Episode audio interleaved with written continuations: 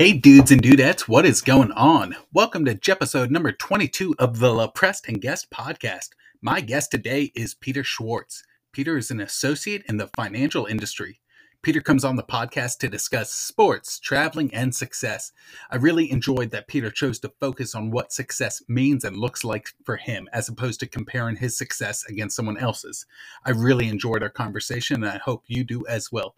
As always, thank you so much to everyone who listens and supports the LoPrest and Guest podcast. Finally, as always, a special thank you to the women and men of our United States military, for without your bravery and sacrifice, I would not be able to do what I love doing. I am forever and eternally grateful for your sacrifice.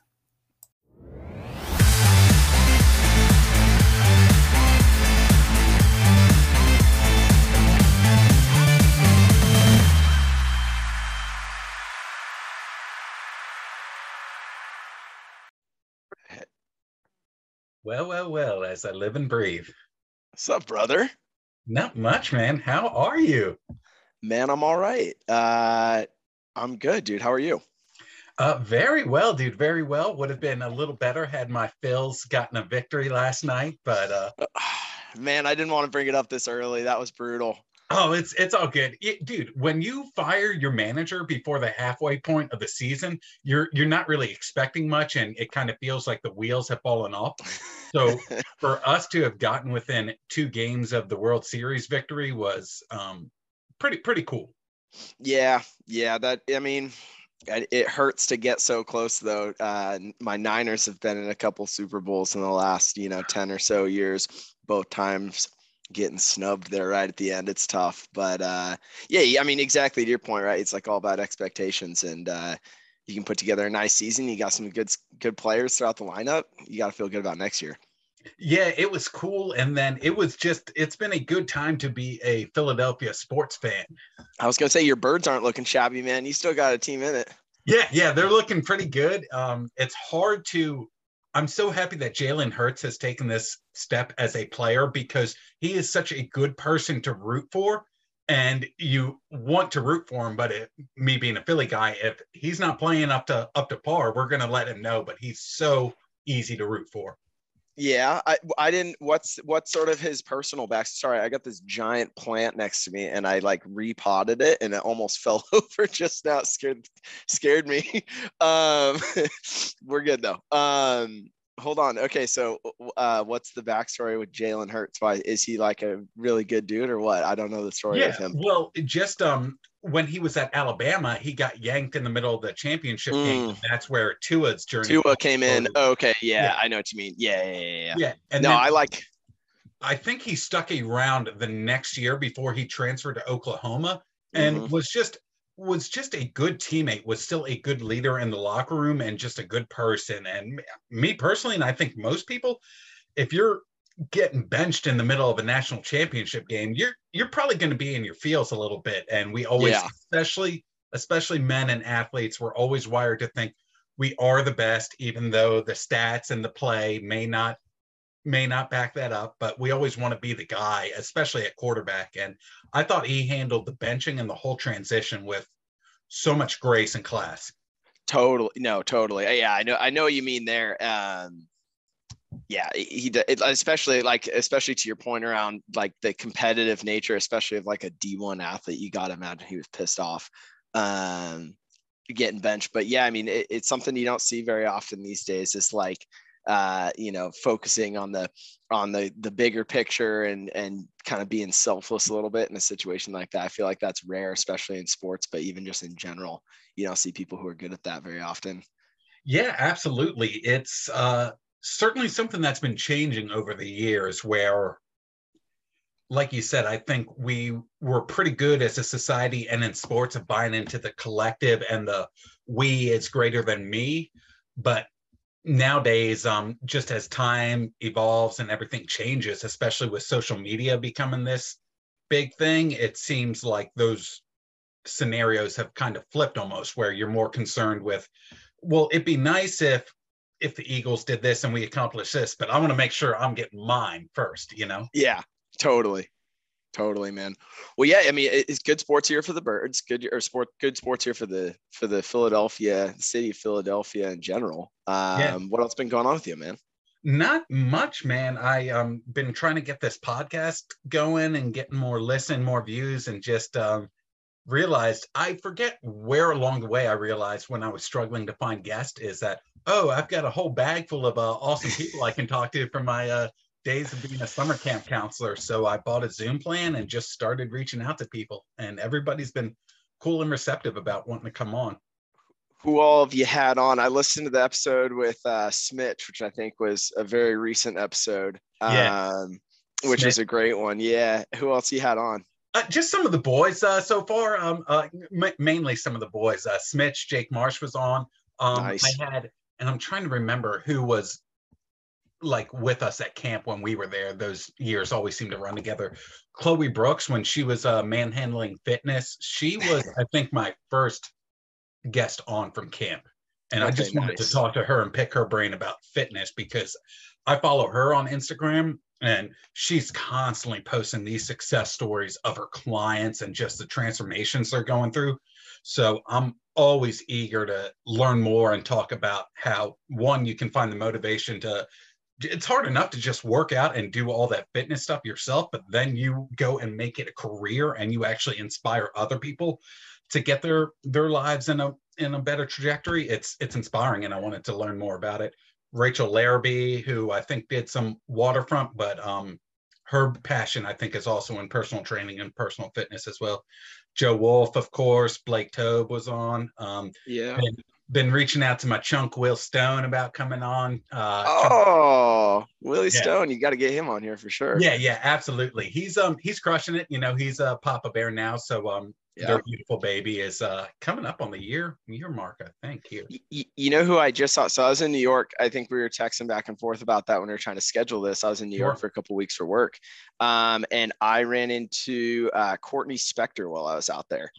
Oh, awesome! I know she um she's got a big background and passion in theater. Is she doing anything like that?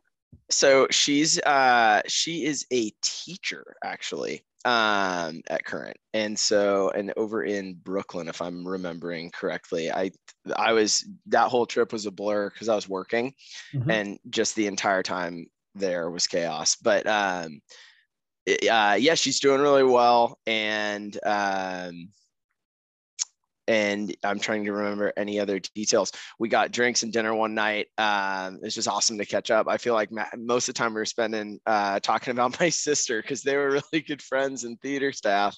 Yeah, uh, Maddie was uh, theater as yeah, well. You, you got to get Maddie on here too. She'd be a yeah. crack up guest. She's uh, she'd be good for it. But anyway, yeah, I feel like the whole time I was I was catching up with Courtney, we were talking about my sister and then just like random camp stuff. But um, no, but, but yeah, she's good.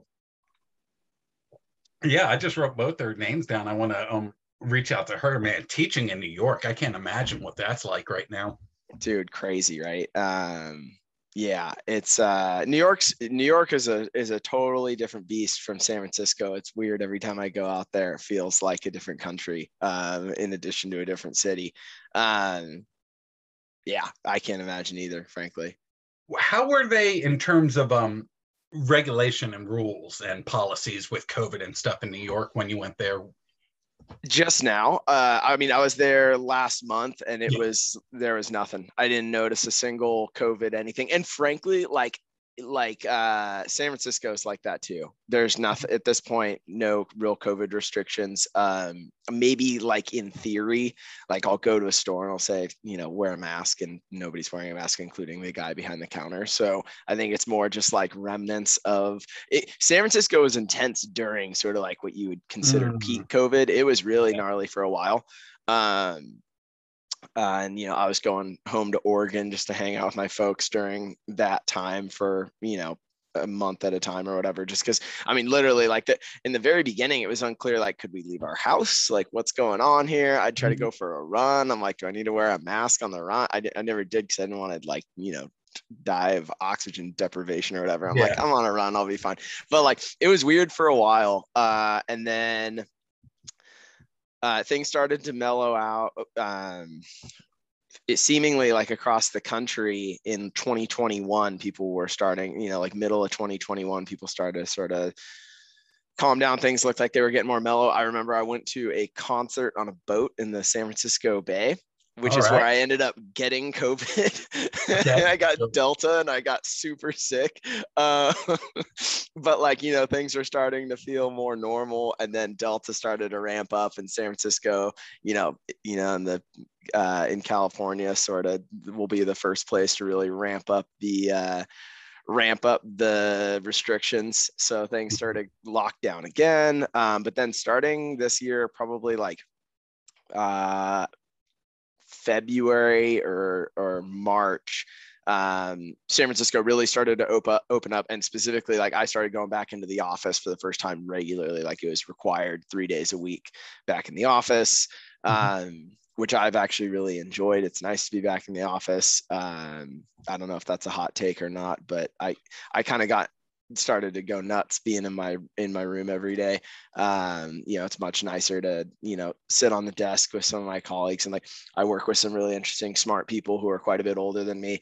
Um and so like getting the ability to just kind of like look over the shoulder and ask them something interesting and get their take on yeah. on this or that it's it's really like one of the things i value most about my job. So um, it's been nice being back in the office. And then, uh, yeah, at this point, San Francisco is totally wide open. New York was totally wide open.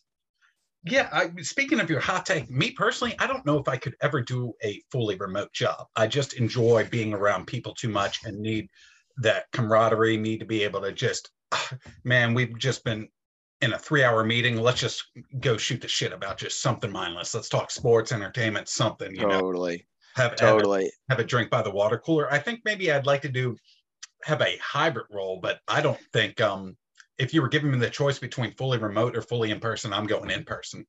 Totally. Yeah. We, we, so we're hybrid right now. It's still three days a week mandatory, although um, pretty good chance we end up in the office more than that. Uh, our CEO came out with some uh, recently with some language that was instantly well publicized. I'm not going to say, by the way, um, which company I work for on the yeah. pod because then I might have to like clear stuff with compliance. But um, yeah. a, a, notable firm with a with a pretty widely publicized CEO, um, he came out and said something that instantly got a lot of traction in the press. Um, so a good chance we're back in more often than three days uh, coming up here. But um, I've been doing closer to four. Uh, mm-hmm. myself anyway, you know, Monday through Thursday, and then doing work from home on Friday because I feel like there's if there is any real major benefit to the from home thing, it's sort of like focus on admin stuff that nobody really wants to do, especially not when, you know, to your point, you could get distracted to start chatting sports with someone that you see walking by your desk. Mm-hmm. You're not going to stay focused on the admin stuff for very long. I always struggled with that, you know, back when I first started, um, you know, my post collegiate work life in uh, January of 2019. Uh, you know, I was always bad at the admin stuff. So the work from home is kind of a blessing in disguise for that. But anyway, um, yeah, I totally agree on like the the work life and the and the uh, in person versus uh, versus remote versus from home. Um, totally agree. Love being in the office. Love just just catching up with people. Yeah, I feel me personally, I would get more distracted working remotely at home. Hmm. Um, I feel just with technology and everything, I'd just start kicking rocks on social media, looking up sports websites. Not that I don't have any distractions in the office, but I feel um I don't know. I asked my friends this question a while ago, and I said, if you just won this dope ass Powerball that was out there, and you could either build your own home gym or go to your gym and just say, hey, here's all the money in the world, here's the renovations I want which one would you go to? And I said I would go to my own my like my gym that I go to now and just have them upgrade stuff. And they said, why? And I said, there's something about me just knowing people are watching me that's going to force me to work out and have a just a better workout rather than if I'm at home, I'll maybe hit a dumbbell curl or something. Then it's like, oh, you know, I can catch up on this episode of Netflix. And then you start looking into it and you realize, my workout's 45 minutes done and I've done one set. I, you know, I actually like that take. I think I could go. Yeah, I go to this gym called Bay Club out here. That's actually uh, where I came from right before this. Um, and I would totally go to Bay Club and say, Hey, I want, you know, X amount of equity. I'm giving you a big old chunk of cash.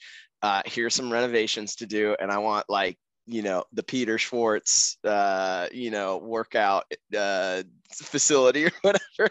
like I can make that work for everybody. Um, but yeah, that's a funny question. I agree. I think I don't think I'd like the home gym unless I was so famous at some point in my life, which is not going to happen. But like if I was so famous, I'm getting like mobbed by people. I'm you know I'm out in public and it's like you know speaking of our boy Jake Marsh, right? Jake oh Marsh, oh basically a celebrity now, right? He's I'm surprised I could get him on the podcast. Getting mobbed by people. I know. I tried to see him too when I was in New York. Uh, it was sort of in the peak of that Yankees uh, ALCS uh, situation. So he was busy with watch parties. I was like, so funny.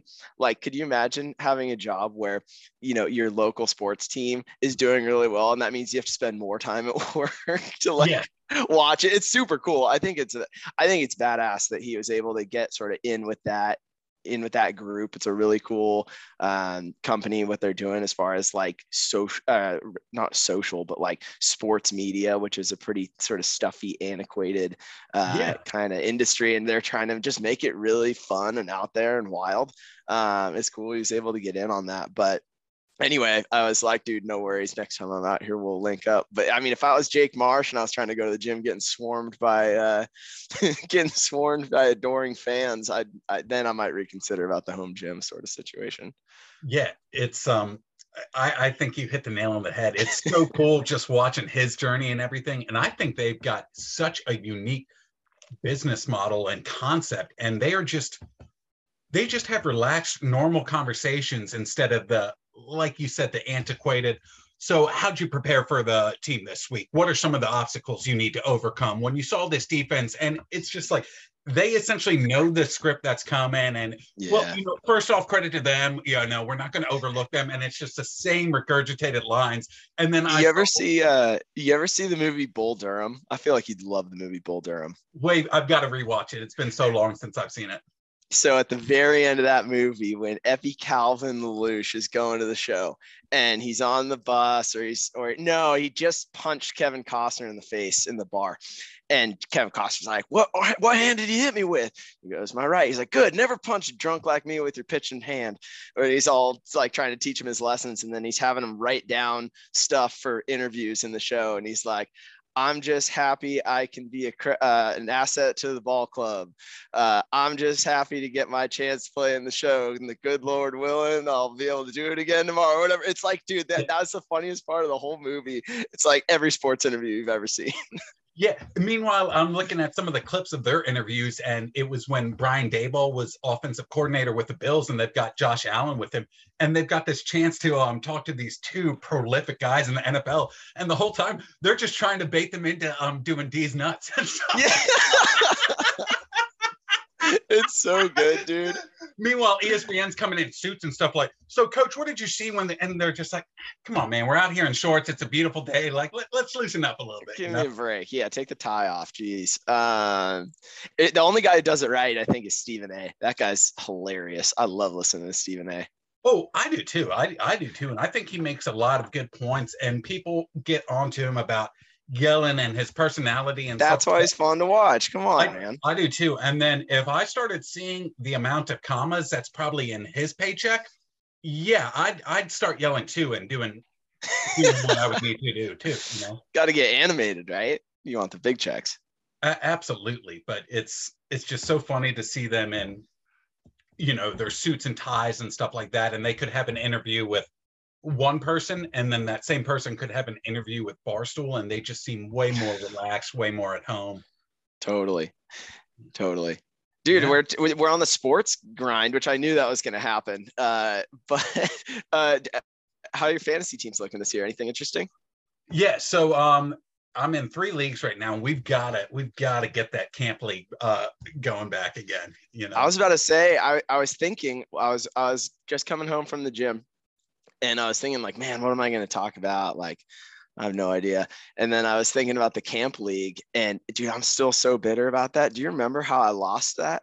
Do you remember how I lost the camp league because I was in the championship and I had D- I had David Johnson and Zeke that year. They both were going nuts every week. Oh yeah. And and I had it was like really close. I was playing against somebody with Le'Veon Bell. Maybe it was uh I'll think of who it was. What's? Oh, you wait, who was it?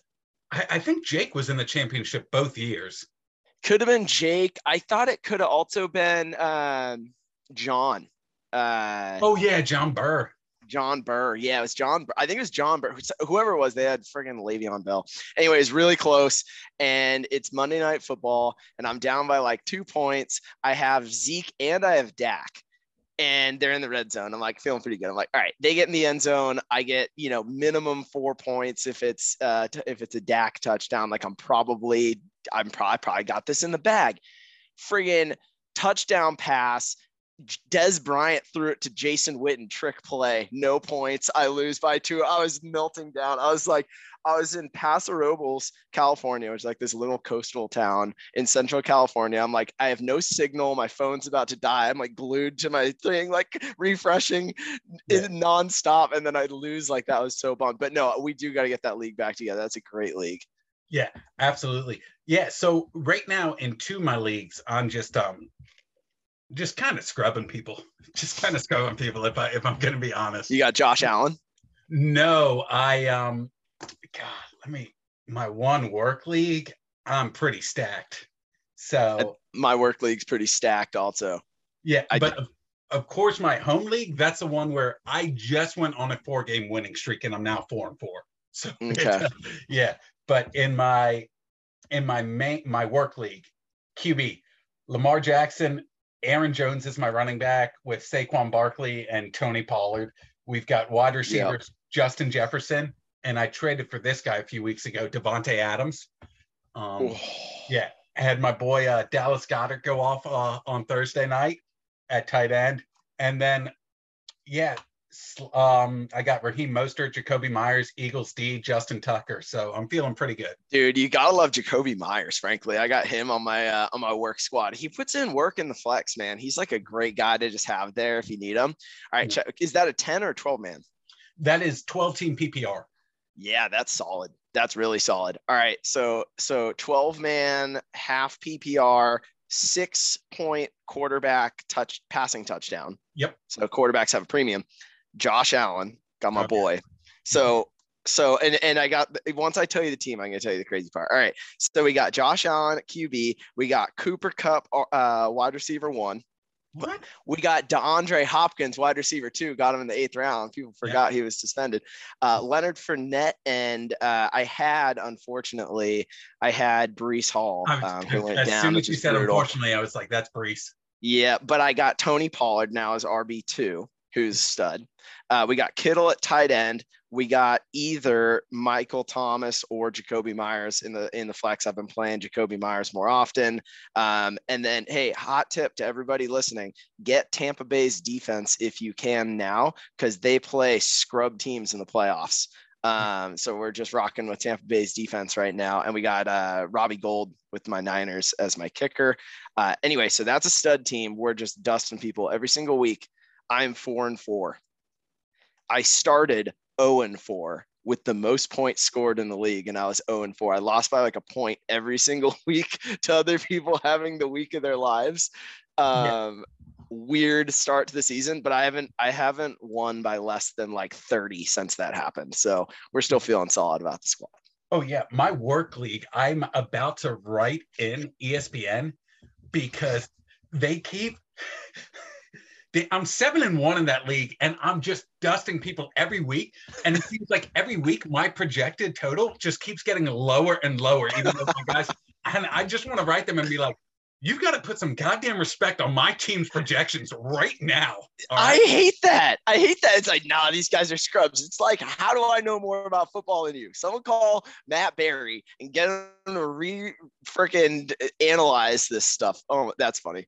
Yeah, we're, and it's like we're we're past week two. We're not in a small sample size now. We've got happy season where one, I'm the only player who's passed a thousand points scored on the season, and not only am I the only person that's passed a thousand points, I've cleared over eleven hundred points. Oh, I'm good for a buck forty-five each week. You see it happening. And then you keep, you keep rejecting me for 115 to Stephen A. The disrespect. The disrespect. The, the disrespect. And so what happens is my team sees that and they're like, "We got you, coach. We're gonna go take it into our own hands." And then they fucking ball out. And then So, And so it's it's, it's, some uh, if there is some it's some bulletin board material. You know, they're putting the headlines. These guys are scrubs. They can't play, and they're getting fired up over it. You gotta love that. You keep them motivated. You know. Yeah. Uh, unlike my fuck the Beavs, my Beavers lost on I Friday. wasn't. I wanted Close. to jump straight into my my my Eagles because I'm looking at the. I've got the college football scores pulled up right now, and uh, the Oh, dude, we hadn't. We were 23rd. We got ranked 23rd. We hadn't been ranked since my freshman year of college in 2013. Mhm. yeah, That was that was just. I was in Spain without the S, bro. It was. and all and we also like really gave away a game to SC earlier in the season. SC is really good, and so is UW. Like they're both good teams, both games that were you know winnable but tough. But like SC, SC, we threw four picks. Guess what? You're probably not going to win a game against a top ten team in the country throwing four picks. Fucking Chance Nolan. He's been on the bench pretty much ever since. And then, uh, and then, and then uh, this last, or I guess this week, right against UW, like two trips to the red zone, two, you know, go for it on fourth downs, don't kick a field goal, lose by what, lost by three. I mean, dude, it's just like shit like that will just really, it's painful. Um, it's nice to have a team that's actually competitive for once. I'll tell you what, I can't remember if I was, if this was before or after my second year at camp. Um, the Beavers put out what was probably the worst college football team in the Power Five at the time, and was probably a worst college football team ever, like top Yeah. 25 worst teams ever. It was 2016, I want to say. We went 1 and 11. Our only win was to Portland State, which is a FCS team Mhm. and we actually tried to lose that game at home uh like week two we uh we were losing we were down i think three and we're down three and our quarterback whoever it was at the time he is he's flipping burgers at this point. I'll tell you what he's not he's not doing anything football related. Mm-hmm. Threw like an absolute beach ball up and like hit a portland state defensive back in the chest with the football and it just bounced off his chest plate. And I was like, we're gonna lose to Portland State right now. Fuck it. And somehow eked out a win. But dude, that that was a reprehensible football product. I'll tell you what. So it's nice to have a team that's competitive. Like we're, you know, we're fighting for the chance to be nationally ranked. You know what? Don't I'll, I'll say it right now. I'll say it on the record. Beavs could win out. Beavs could win out. Beavs could play Oregon in Corvallis and beat them because I think Oregon, just as they usually are, they're a little bit of a paper tiger. You know what? Like they got some good flashy players, but they, frankly, and they've never been good at this. They they've had trouble playing smash mouth football, and that's surprising because they've had some total studs come out of the program. Right? This is not. I actually have a I have a deal where I uh, I, I release all animosity from Oregon players once they go to uh, the NFL. Like, uh, you know, Herbert. Herbie is a legend. He's so good. Um, I mean, my favorite duck of all time is DeForest Buckner. I think that guy's absolute savage. And like the fact that they weren't utilizing those kind of guys to play like a tougher brand of football in when he was in college is surprising to me.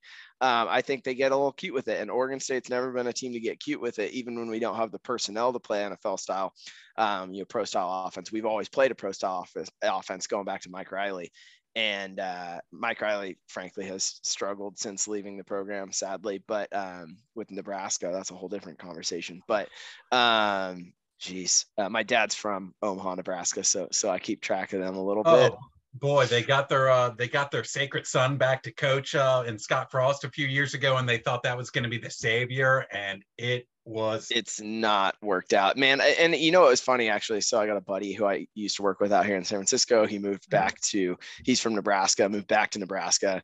Um, and dude, we were talking about that program.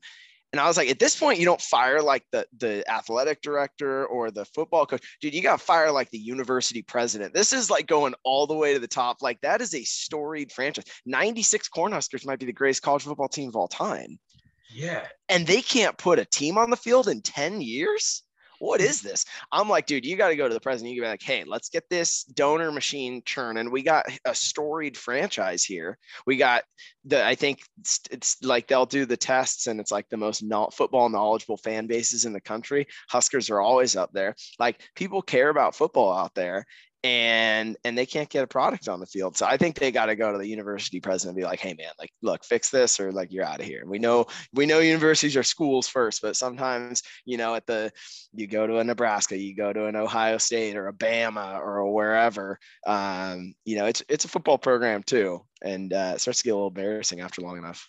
Yeah. So one thing, and I wonder, I'd be interested to hear your uh, dad's feedback on this because I, one of the college football podcasts I listen to is the Cover Three podcast. I think it's a CBS sports podcast, uh-huh. and they're talking about one of the issues with Nebraska is Nebraska itself in terms of the state, the location, and there's not much for them to do. And I wonder if that's going to take on become a little bit not the deciding factor, but it's definitely going to go on the list of stuff people are looking for. Do you think that has any impact? Where, from what I heard, Lincoln just isn't that desirable of a location from a college student's perspective? Okay, so like on one hand, I've always thought about that, but on the other hand, why aren't all the Pac-12 schools incredible every year? Because every Pac-12 school, save frickin' Washington State, is in like a gorgeous location. Um, and I guess the Arizona schools, but you know, if you want to go live in Tempe and you know, there's hot chicks everywhere, I guess that's its own sort of pull for the school. But like, you know, like why okay. is the Pac-12 like the dominant? You, you think? I mean, I'm trying to think. I've never been, but like I've heard. How's Knoxville, Tennessee? I, I don't think that's like the most amazing place ever to live, and they got no, no and that's a, a lot here. of the um a lot of the southeastern college towns. Is it feels like if there isn't the college there, they they just become undesirable places to live. Yeah. So it, it, now the college feel can be its own draw, right? Like Corvallis, for example, is gorgeous, but also it's a college town through and through. Like it is the college, and there's a little town stuck on the side of it. Eugene's the opposite. Eugene's also pretty, um, but that's like an actual city with stuff going on, and then there's a college in it. Um, so it's cool. Uh, like I, I much preferred the college town feel. I'll be honest. Like the reason I went to Oregon State was primarily because I liked the town a lot better. Corvallis is a, like I liked the idea of a college town better than I liked the idea of a college in a town. Um, Interesting. Yeah, yeah, and if if for all the listeners out there, if you've never been to the West Coast and you're taking a trip up and down, it's worth the trip out to Corvallis. A beautiful little town, uh, a lot of brick buildings. I was just in uh, Princeton, New Jersey, actually for work, and it, it was a very similar vibe, like a, a, lot of you know pretty fall colors, big trees, old brick buildings. Um, rains a lot, but it's a cool place to visit. Um, or go in the spring and watch kick-ass baseball team because I'll tell you what, Oregon State has not had a storied football franchise save like Ocho Cinco back in 2001. Um, but our baseball team, man, we have had some serious success over the last call it five, 10 years. Well, have you know, got a title in there with yeah, we got we won two national championships in 06 and 07, and then we won again in 2018. That 2018 um that 2018 title team might be the greatest college baseball team of all time. Um, so Adley Rutschman was behind the plate. He went on to be the number one overall draft pick. Nick Madrigal was uh, second base. He was the third overall draft pick to the White Sox. Uh, Trevor Larnach, uh, I believe, was at first base. He was uh, he was a second rounder. No, he was a first rounder. I think he was 20th overall pick to the Twins. Um, Steven Kwan, he went in a later round, but he is like rookie of the year contender this year. Um, with the with the what are they now? The Commanders, right? Um, yeah. Uh, and then who else? Uh, my boy Drew Rasmussen. He was a first round draft pick, but then he had Tommy Johns. He got drafted next year as a fourth rounder to the Brewers. Um, he's a total stud. He like I think he pitched 30 games this season. Um, I mean, dude, that was a absolute. I'm forgetting guys too. Like there are more dudes in the show from that team, and we just wax people, dude. We wax people all season. Um, and then the actual the actual uh, college World Series championship, it was crazy. So we were playing Arkansas. Arkansas um, hadn't won a national championship in anything in a really long time. what year was that? 2018. Okay, so um, two years ago, I think I was in Arkansas with Joe Wolf when it was like about to be the College World Series or the playoffs started, and Arkansas was not faring well at that point in time. different, different time, different time. I think they've they've gone back and forth having good teams, and frankly, the Arkansas team was pretty legit. Um, they they took game one from us, and then game two we're down. It's I God, I want to say it's like five to three or something. Uh, top of the ninth, we're down. Right, we lose this game. It's best so best of three in the College World Series, um, and we're down and uh, you, know three outs and we're done we go home arkansas is national champion and uh, so we're we're batting. We got a few guys get like some gritty, you know, like I think Cadyn Grenier hit like a really nice, uh, you know, ground ball up through the gap, got on first. Somebody got walked. I think that was uh, who got walked. I'll I'll think of it anyway. So we get guys on base, and then somebody hits. Uh, we got two down. Somebody hits a like a shallow pop fly to like uh, right foul territory, pretty, you know, just behind first base.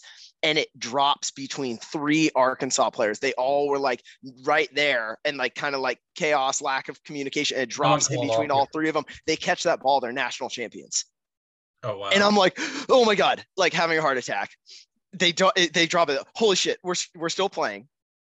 And then um, I think that was when Cadyn Grenier hit something. We they pinch ran a guy and um, they pinch ran somebody and uh, he scored. So we we get a tying run in uh, in the in the top of the ninth after almost losing on that pop fly in, in oh, shallow right uh, right foul territory, and then uh, Trevor Larnach goes yard um, and scores two guys. We're up by two runs. I'm going absolutely nuts. Yeah. Uh, end up holding on to the game, and then Kevin Abel threw an absolute gem in Game Three. Uh, I think complete game shutout uh, to win the national championship. But that that whole Game Two, uh, you can find it on YouTube, dude. It's some of the craziest shit you'll ever see. Um, totally insane. Oh, you know who got walked? My boy Zach. Um, he's uh he's a friend of ours who lives up in Portland. He hangs out with like our group of friends all the time. Uh, oh, he awesome. he does personal training now. Um, and he's just like a great dude but he was on that baseball team. He was the guy who got walked. That's so funny. Anyway um, i have a big blown up poster of the front cover of the oregonian from after they won it and it's like the dog pile. And uh, every time i go back to portland i see all my buddies who live up there because like most of my buddies from school live in portland. I'm like yo zach dude i still got that picture of you in my living room man. I love it. And he's like yeah. So speaking of Portland, I I actually got a question to clarify with you because I always heard this. Does Portland, Oregon, and Portland, Maine have similar vibes? That's something I always heard.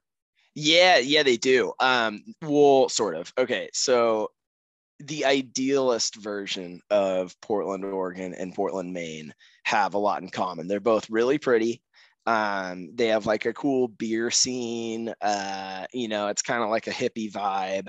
Yeah. Um, really cool places for sure.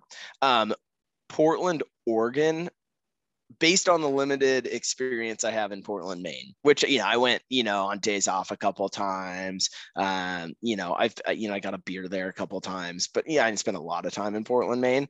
Uh, Portland, Portland, Oregon, uh, is way grungier. Like if I'm honest, it's kind of gnarly. Um, mm-hmm. and not that not that it's a bad place. It's still gorgeous and like outside of the downtown area is really nice. But like uh, there's a Oregon has a very interesting political dynamic, and I, you know, not to dwell on politics very much, no, but I always make the joke about, yeah, I think Maine and Oregon in general have more in common than Portland, Oregon versus Portland, Maine. But like the state of Oregon is broadly speaking pretty red, and then like the the cities, uh, yes. Portland and Eugene and Salem are very very blue. Similarly in Maine, right, you got a bunch of rednecks out in you know most of Maine, yep. and then you got like tons of you know hippies in Portland. Um, and it's funny they share the name of like the major city, but um, Portland, Oregon frankly has probably gone off the rails more so than like most other places. And like I live in San Francisco. I live yeah. in a place that gets wow. you know, nationally maligned for like homeless problems. And that's not to say we don't have them. Like we definitely do. And it's a problem that probably should get solved soon. But uh, but Portland, Oregon is orders of magnitude worse from that perspective, um, from like the homeless perspective. And it's actually so bad that um, you know, Oregon is a blue state. It's been a blue state literally my entire life. It's been a blue state. I think on every uh, you know the you know state house state senate i don't know how any of this shit works state house state senate governor everything right they've all been blue my entire life we haven't had a a republican as the governor of Oregon since the 80s, I want to say. And there's a, actually a decent chance that the Republican or an independent wins this year. Just, I think, really honestly, because uh, Portland specifically has gone off the rails so badly. And it's not like a national media situation because it's just the people in Oregon voting. Mm-hmm. But like I, you know, I know people who live up there who are lifelong Democrats who are like, dude, I don't know what's going on, but like some shit's got to change because it's bad. Yeah, and I was joking with my friends last night. It's unfortunately not a joke, but we've just got to eliminate the extremes on both sides of the aisle. That's what's going on is you think you, you start hearing something about a candidate you like and you, you feel like you're getting on board. They're like, we need to improve healthcare. Okay, cool. Got it. We need to fund first responders. Yep, love that. We need to burn down all libraries. Well, hold on. let's let's take a step back and breathe. And then you're like, okay, let's let's check into the other side and see what they're doing. And they're like, we need better uh we need better educators and they need to be more well paid. They're like, yep, love that. We need to make sure we're getting clean water and utilities to all of our residents. Yep, love that. We believe you should be able to walk out of your house and scalp anybody at any moment of the day. yeah, like, can we just the Dude, I know. With, but the third, it's just it's such a strong veer that I is there middle ground? Can, we, can I maybe just be mad at someone and not scalp them? Yeah, dude, I know it's so it's so bad recently. I feel like it's been bad for a while. Um, you know, you talk about like the horseshoe theory, where you know you get to the extremes and they're actually closer together than like the people in the in the bulk of the horseshoe.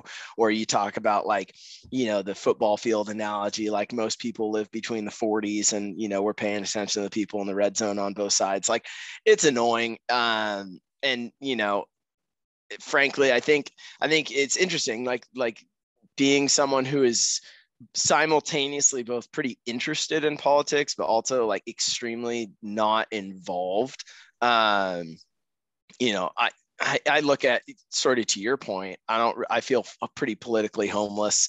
Um, you know, I'm not really attracted to either party in theory, but then also like like like frankly, so I, I can't remember if I said this. I work in financial services. Okay. Um, and so you know i have to pay attention to what's going on across yeah. politics across the economy global geopolitics right like a lot of things impact um, you know the output of what we do in my job and um, and you know paying attention to all this stuff and you start to you start to just research a lot and study a lot and you can pretty quickly start to recognize the self-interested you know decisions that are being made by all these people like um, I, you know i'm not going to pretend to be able to quote the exact number but the uh, you know you can look it up. The the average outperformance investing outperformance of people in uh, in congress is just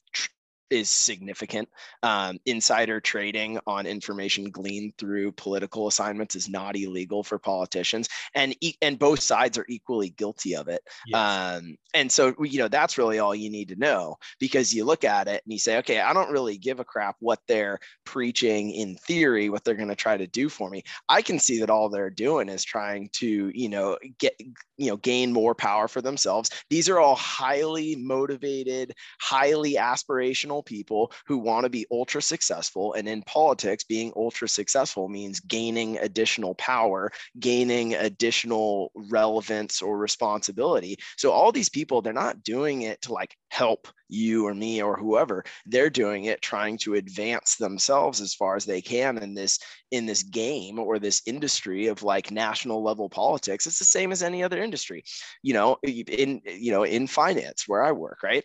People who are highly motivated and highly um, you know aspirational they're going to try to advance themselves as far up you know whatever you know company or industry as they can. And it's the same thing in politics. They're doing the exact same thing. They just pretend like oh yeah this is going to be like you know really helpful for i'm going to help a lot of people by doing this. And like i i generally speaking i'm sure that there are you know certain instances where that's not the case but i think broadly speaking there's plenty of evidence out there that none of these people really care.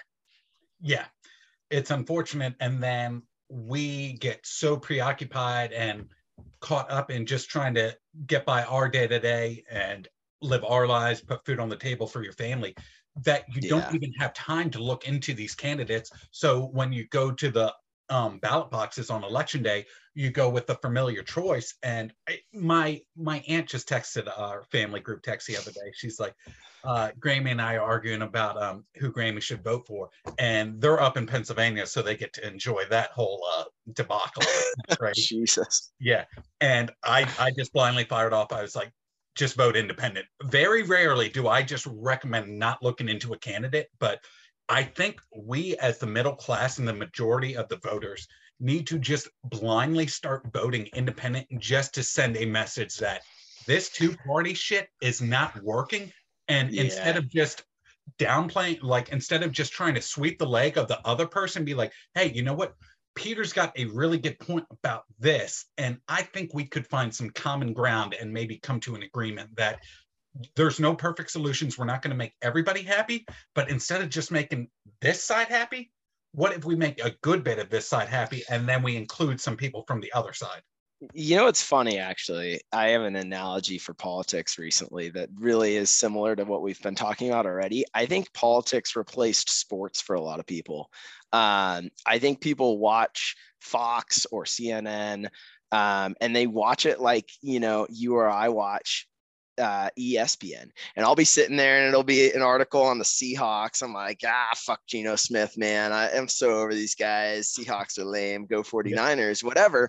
And there are people who are watching, you know, CNN, and they're like, oh, like, you know, I hate uh, what's his name? DeSantis in Florida. What's his first yeah, name? Ron, Ron DeSantis. DeSantis. I hate Ron DeSantis. Yeah, fuck that guy. Like, you know, go Democrats. And people watch it like sports and they get emotional and aggressive about it like sports.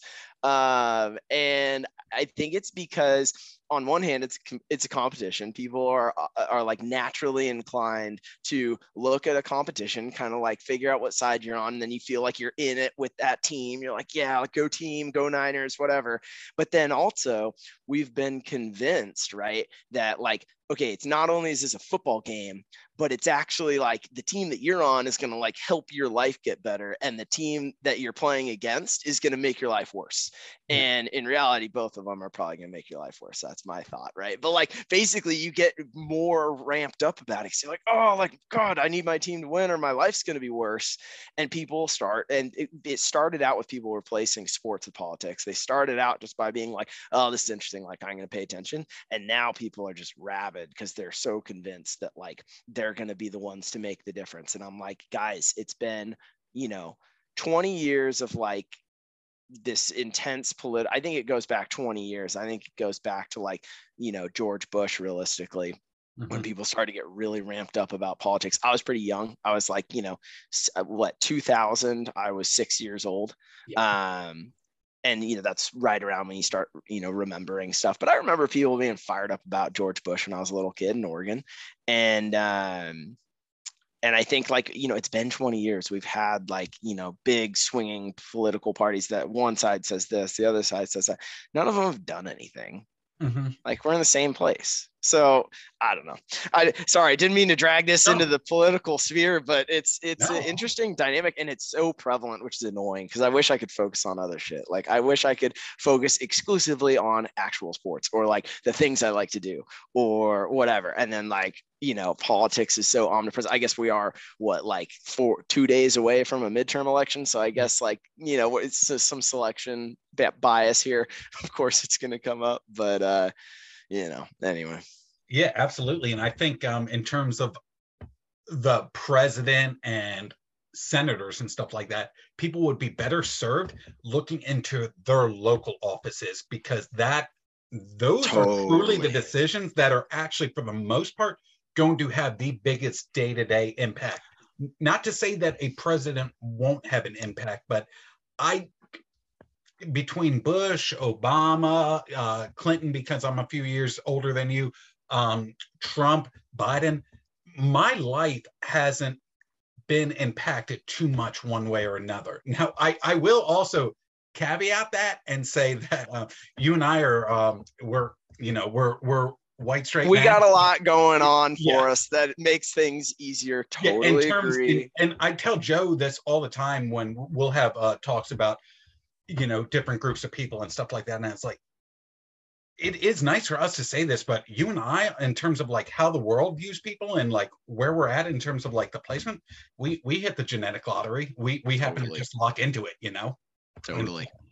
It, yeah, and, and, I'm obviously highly cognizant of that, but I also I, I think I think realistically what it comes down to is I, I think we're we're in the same position as far as mm-hmm. recognizing that but then i'm also like let's go back let's find one person who realistically like improved the lot of people who are not you know as fortunate from the perspective of like being born into you know uh, a certain um, genetic makeup that historically has been you know not oppressed right? I don't know how to say it. You get what i'm trying to say. Yeah. Mm-hmm. but the point is right like let's find someone who actually did something good for them. And it's not that easy. Like you know I think it's a nonpartisan thing. I think there's been a lot of talk about it from both sides, you know, b- both good and bad. I think one side like one side is broadly saying like yes this is important. We need to like work to improve you know the um the the outcomes for this group. And one side kind of ignores it um but then also like i don't know that there's been like a lot actually done by either side. One side's not saying they're going to do anything. That's bad. One side's saying there is they are going to do something and then they don't, which is also bad. I'm just sort of like all these people, you know what I mean? Yeah, which brings back to where it almost becomes like sports because when the one side puts a bill forward, the other side is like this is kind of like us taking a penalty in terms of like how the public's going to view it and our voters yeah. aren't going to like that at all and there yeah. are certain things like when Flint, Michigan was going through their water crisis, that shouldn't be a Democrat or Republican thing. And I'm not I'm not saying it was, but it should be like, okay, we should have been everyone on the same page immediately. Like, let's go fix this shit right now. We have a freaking military that spends eight hundred billion dollars a year or whatever. Let's yeah. take a billion of it and go give them the sickest water system of all time. Like, boom. Yeah, and it should be as simple as that. Okay, we see this water looks like shit, right? Okay, we agree that's not good, right? All right, cool.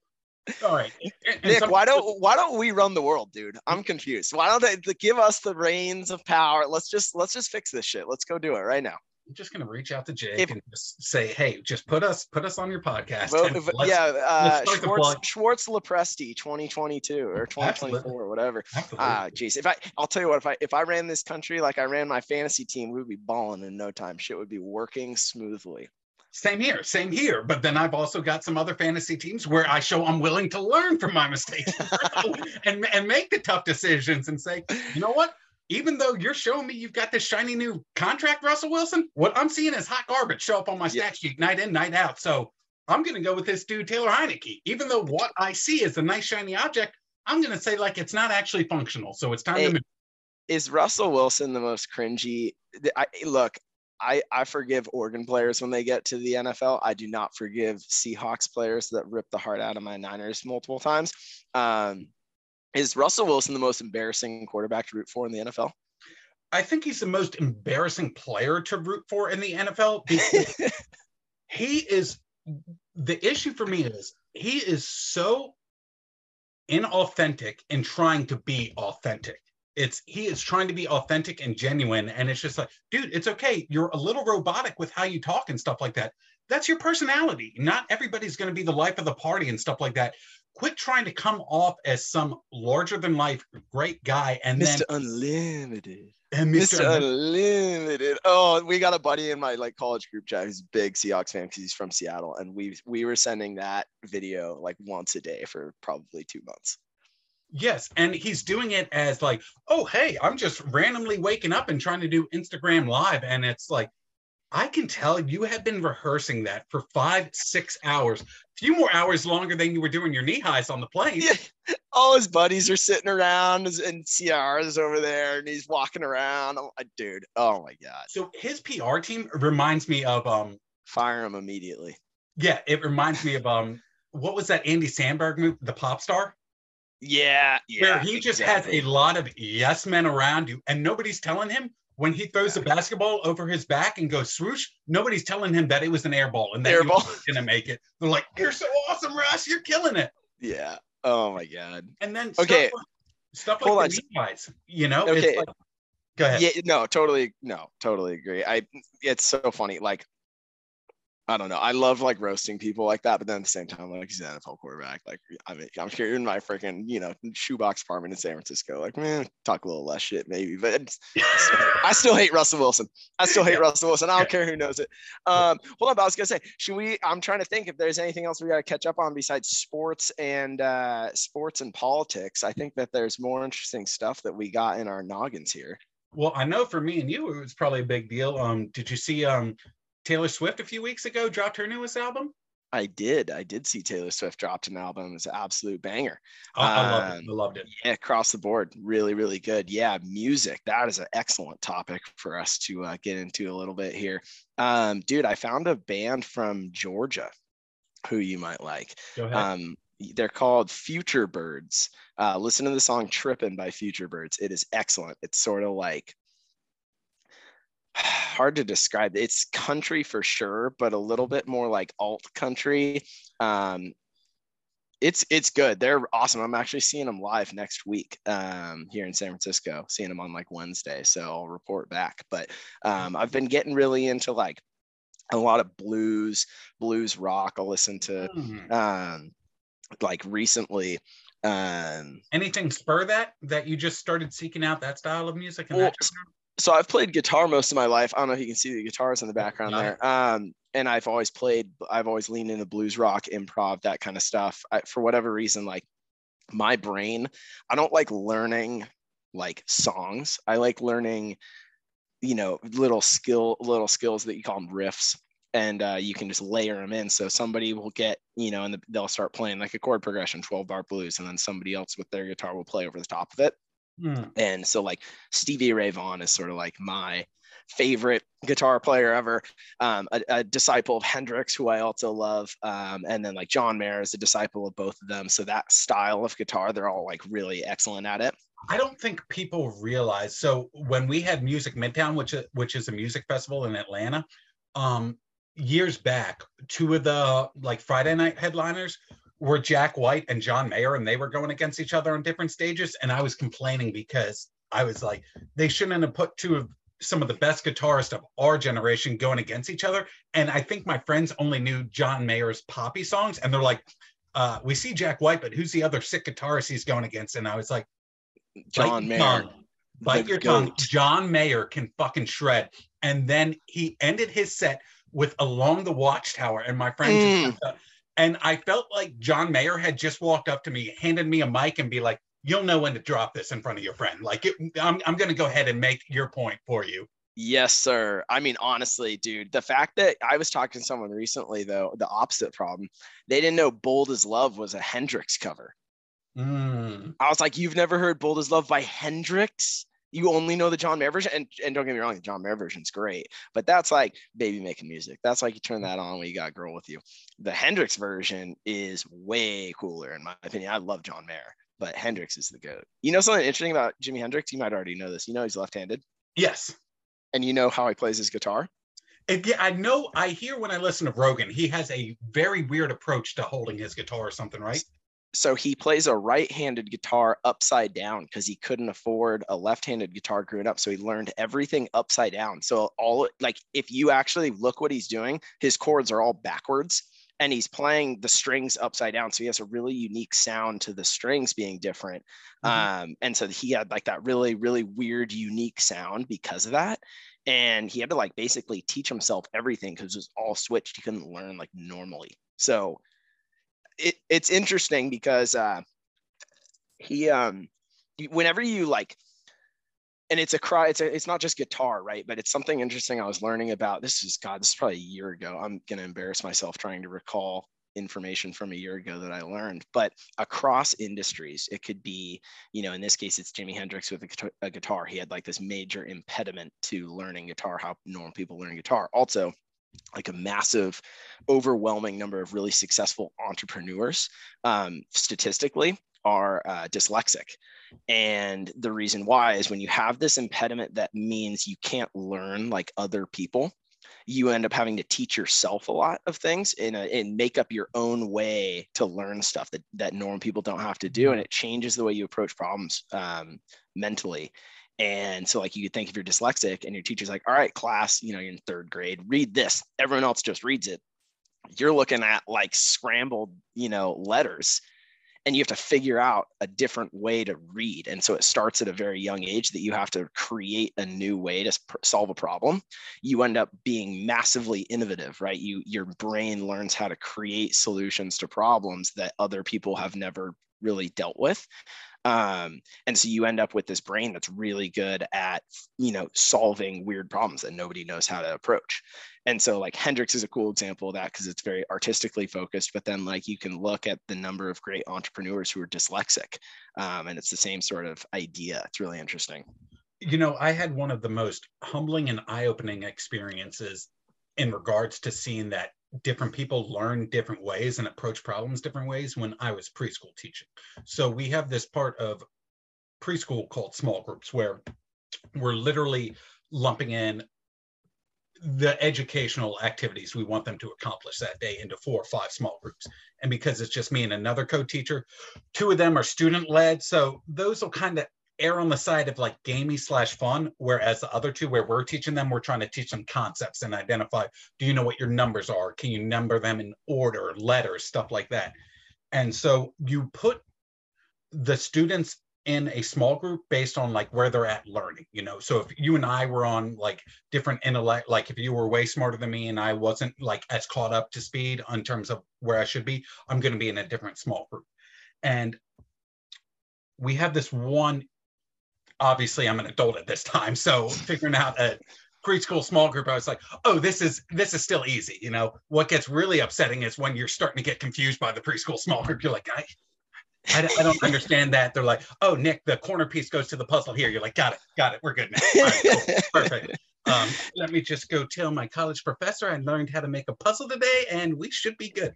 So yes, sir. It's something very easy that I started off with my what I would call my advanced group. And it's not that they're advanced, it's they typically come from a background where their parents are teachers, so they're starting to teach them concepts a lot earlier. That's all it is. Is they're getting yeah. introduced to concepts earlier.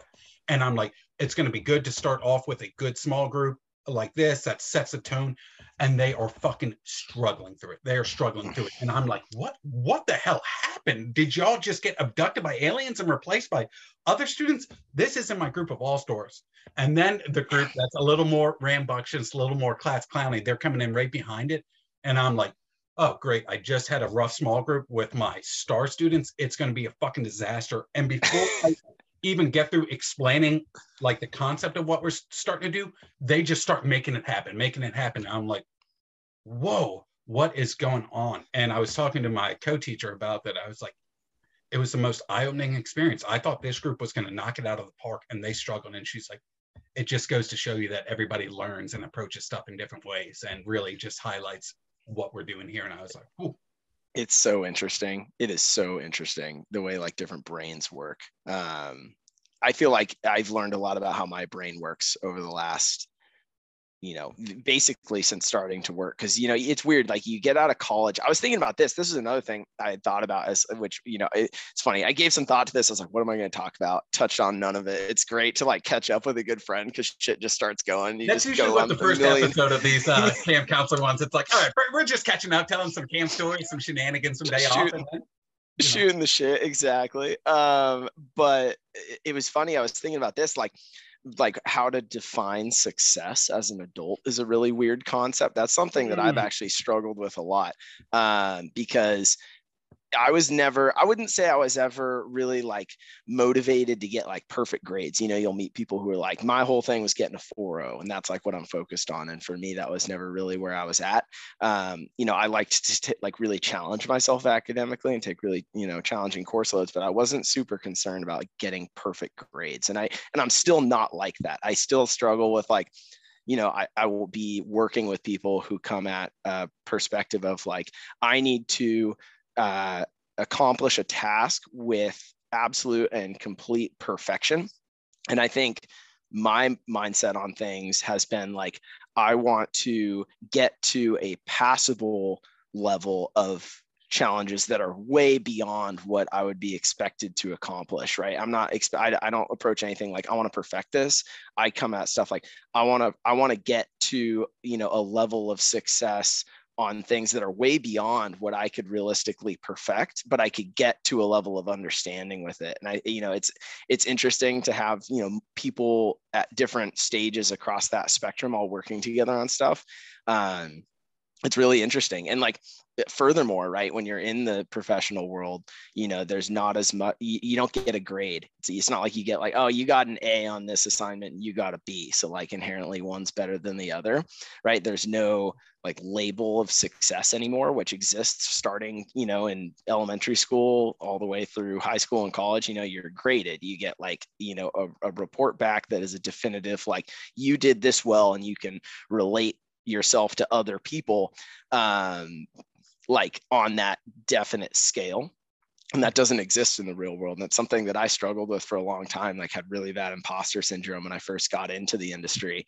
Um, you know my industry is dominated by like people who went to really fancy colleges and are really brilliant, right? And then I'm there and I think I'm reasonably smart, but like I don't have any of that kind of pedigree that people have. And I was like, am I good enough to be here? Am I as smart as these people? And like you have to figure out how to judge yourself internally rather than get your judgment externally to know that you're doing well. And that is something that took like a really long time for me, but it's like been probably as far as like personal development over the last four or five years like the biggest thing um, for me that i've had to teach myself and grow and develop is like that internal recognition of success as opposed to like getting um, you know getting your gratification or or, or affirmation externally mm. so one of my um, go-to's that i like to listen to in terms of motivational speech is um, and i think it's a few of his speeches uh, cut together but it's Matthew McConaughey. And he mm-hmm. talks about the difference between happiness versus joy.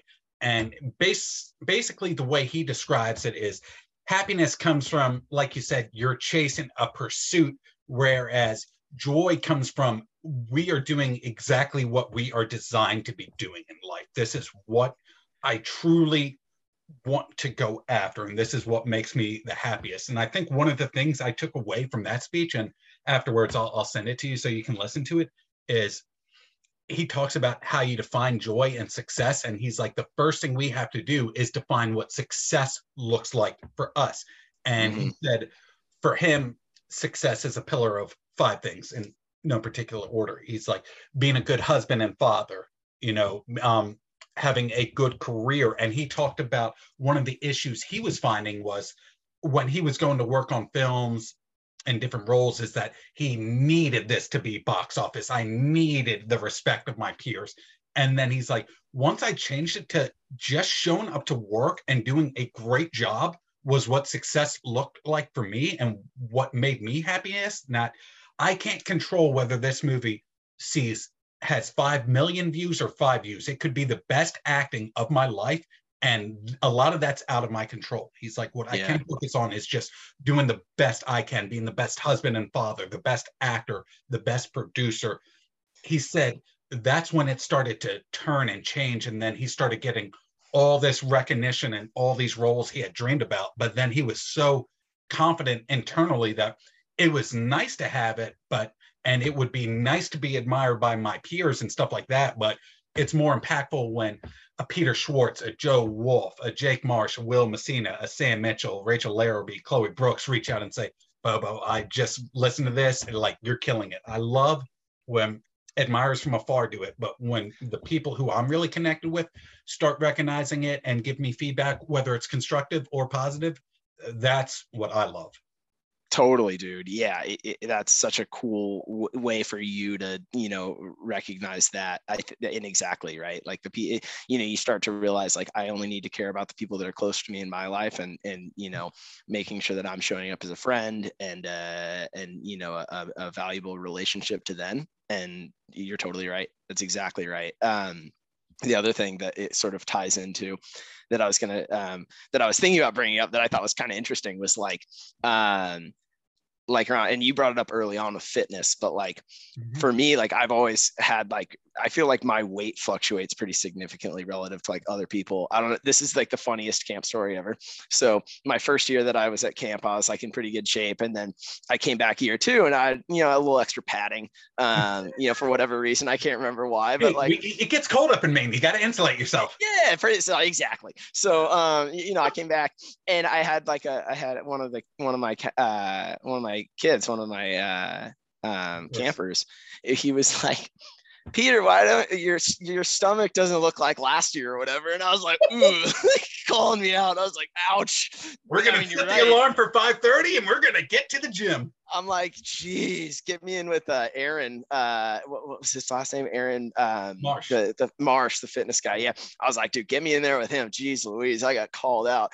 But um, that was something else that, like, you know, after college, uh, had to like you know, I, I have to think about it a lot. You know, I, I got a really good buddy of mine down here in San Francisco, and he's hilarious, dude. His diet is like he was my roommate for a little while. Um, he actually it goes to Stanford now because um, he's really smart. But um, dude, check this out. He's getting his PhD in stem cell immunology. How wild is that? Anyway, um, but this dude is like rail thin. He probably weighs like 145 pounds, and his diet is like the Trader Joe's raviolis and like a sleeve of Oreos for dinner every night. And I'm like, you know, eating chicken and rice every day, like trying not to like put those extra five pounds back on them in the gym every day. And I'm like, geez, but it's sort of like the same thing where it's like you have to identify like what makes you different and like how you need to approach stuff. And for me, like, you know, fitness has become something that's important to me because I'm I feel feel better, feel happier when I'm like in good shape. But that also means like I can't have a sleeve of Oreos and the and the ravioli with my buddy, you know, for dinner every night because that works for him, but clearly does not work for me. Um, but like, you know, since like, you know, moving out on my own, like, you know, I don't go home to my parents every, you know, summer after school or whatever. Um, it's another thing that's like you got to develop it for yourself and like figure out what like is important um, and like what works for you individually. It kind of goes back to that idea of like defining success for yourself and defining um, like you know how you need to behave what your lifestyle needs to look like in order to you know recognize your defined version of success. Um, but yeah, that's like, you know, like, so for me, right, I have to wake up, go to the gym this morning, you know, come in, do this podcast, right? Like, you know, I had a freaking whatever these little, uh, dude, have you ever had an RX bar? These things are awesome, yes. by the way. This is yes. like my, it's, it's a nice new, alternative to a protein bar without a lot of the crap in it. Dude, I will send you a podcast that you have to listen to. Um, it's about like basically how foul food is in the United States, broadly speaking. Like the food industry basically has morphed into this thing where foods are designed to make you feel hungrier, not more satiated. Oh, yeah. um, and they're full of this crap that makes you want to eat more of it. And um, and, and like learning about that learning about like eating like whole foods like you know natural foods that are not processed. And and and it's funny because like i'm very much someone who's cognizant and thoughtful about all this stuff but then also she was talking about the like meat alternatives that are coming out which i broadly speaking was like very excited about. I was like, oh, that's cool. Like meat alternatives. I don't think I could be a vegetarian, but if I can find a way to not eat actual previously living animals, because I kind of I kind of feel bad about it, right? And still get protein, like, oh, that's great. I'm super into it. And she was going, all these companies, you know, in theory, it's a decent idea, but they're full of this crap still. Like there's nobody really who's doing it right. I would avoid it at all costs. And I'm just thinking, like, how am I supposed to know about any of this? Mm-hmm. Um, it's really, really interesting. Um, it's a Bari Weiss podcast. Um, oh, awesome! I love she, her. She's awesome. Yeah, it was on times. honestly. Yeah, it was on honestly. Um, Is that on I think, her Substack?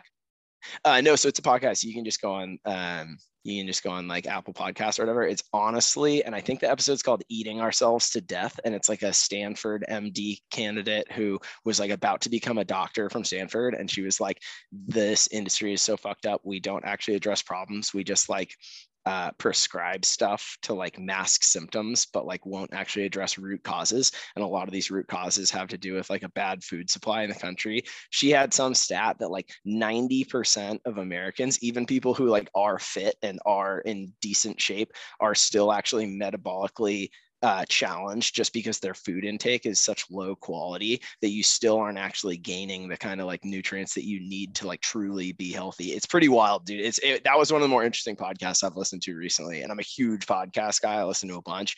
That one specifically was wild. Dude, I'm not on it right now, but when I am dialed into my diet and I I'm not at the point right now to where I can afford all that like bougie farm to table, organic, local, and stuff like that but I'm also when I am on my diet, I'm also not just eating a bunch of junk food. It's like, okay, I'm not able to afford like the grass-fed ground beef uh, cut from the cow that's literally in the field right behind. All right, well then I'll just get regular ground beef, you know, and not add a bunch of stuff like that. Okay. Totally, and it's way less about like can you afford the expensive beef or the expensive eggs or the expensive whatever. It's about cutting stuff out more so right? So it's less you know if you're you know you can go get like the you know hormone fed chicken or whatever it's way cheaper and like is it ideal? No but if you're cooking yourself right chicken had some broccoli you had some rice whatever for dinner that is like orders of magnitude better then if you spent the same amount of money on you know some kind of like pre-packaged frozen deal from trader joe's which i like subsided on for the first year of my life after graduating college i was like i don't know what the hell i'm doing. This is easy. I'll do that. And like the difference even just there just cooking it yourself from like the raw ingredients even if they are like a little bit processed it's still mm-hmm. way better. And then cutting it cutting out the other stuff like you know i was talking about the rx bars that i like. That's pretty good. They kind of look like mush and you know they could probably taste like a little bit better, but you see some of the other like protein, their market is like protein bars. They got like 40 grams of sugar. It's a candy oh bar. Oh my gosh. It's yes. crazy. Yeah. Yeah. And I was talking to people about that when they were looking for help getting into diets and stuff like that when I was really doing well with my gym routine. I was like, just be wary of marketing and stuff because marketing can make a what I would consider not the healthiest um option, they can market it to make you think, wow, I am basically drinking eternal water that is going to cure everything. and then you look at it and it's like, oh, 75 um, grams of sugar, 42 of them are added. You know, oh, it's yeah. got this much carbohydrates, this types of uh, saturated fats, non saturated, you know, stuff like that. And you start looking into it, it's like, wait, but it says the item is called nothing but health. Well, there's, there's really, there's really no health is a wide ranging topic and um, bad health is technically health still you know? People get creative with the uh, definitions you know? Yeah a- absolutely. And that was um that was one of the things i had smitch on to talk about was his alternative coffee product rubrew and i know I, I did. I, I ordered some. It didn't get here in time. I was hoping to have a little Rubrew sitting next to me for the pod. Uh, oh, that would have Unfortunately, it's not here in time. Yeah, I, and it's funny. I'm a huge coffee guy, and you know, for what it's worth, that's probably like you know, there's some level of deleterious effect. I I handle it pretty well, but it's probably just because I'm really used to it. But I am very curious to try out the Rubrew. I'm excited for it. People thought I was crazy when my second year at camp, I made the switch to every day, but Saturday I was doing decaf, decaf coffee, and people are like, "You are, you're nuts. Why are you doing that?" and you see how many cups of coffee uh, camp counselors at our camp would go through a day, and I was oh, like, oh, "Yeah, look, I found out after my first year there that when you're doing four or five cups of coffee a day, how much impact do you think that caffeine is having on you? It just like, keeps you baseline. Yeah. I quit I quit caffeine as like a little challenge with my boss one time because you know working in finance pretty notorious industry for drinking a lot of coffee also. I quit for a month and the first two weeks i had like my daily headache and then like my daily nausea and then i would start to feel normal like you know 10 10 a.m. We start early out here on the West Coast. We start at like 6 a.m. because uh, you know New York's going at 9 a.m. out east. So we're up early. We're done early, which is nice. I actually love the the West Coast schedule. It's great. Like you know, I'll be done on like a pretty long day at like 5 p.m. Would be like you know, it's like a pretty solid. This 11 hours in the office. Mm-hmm. Um, but it's great. You're done at five. You go to the gym. It's pretty mellow. But um, yeah, man, it, it, coffee definitely. My dad always jokes about this. My dad's in healthcare, and he's always like, you know, if they discovered coffee today, that shit would be illegal for sure. It is like a, you know, a stimulant. It's a, it's a vasodilator. It's basically, you know, uh, I don't know if we're allowed to talk about inappropriate stuff, but it's basically okay. like a drug that's pretty notorious for coming from uh, Central America. Like, basically does the same shit. It's just we're allowed to drink it in a beverage.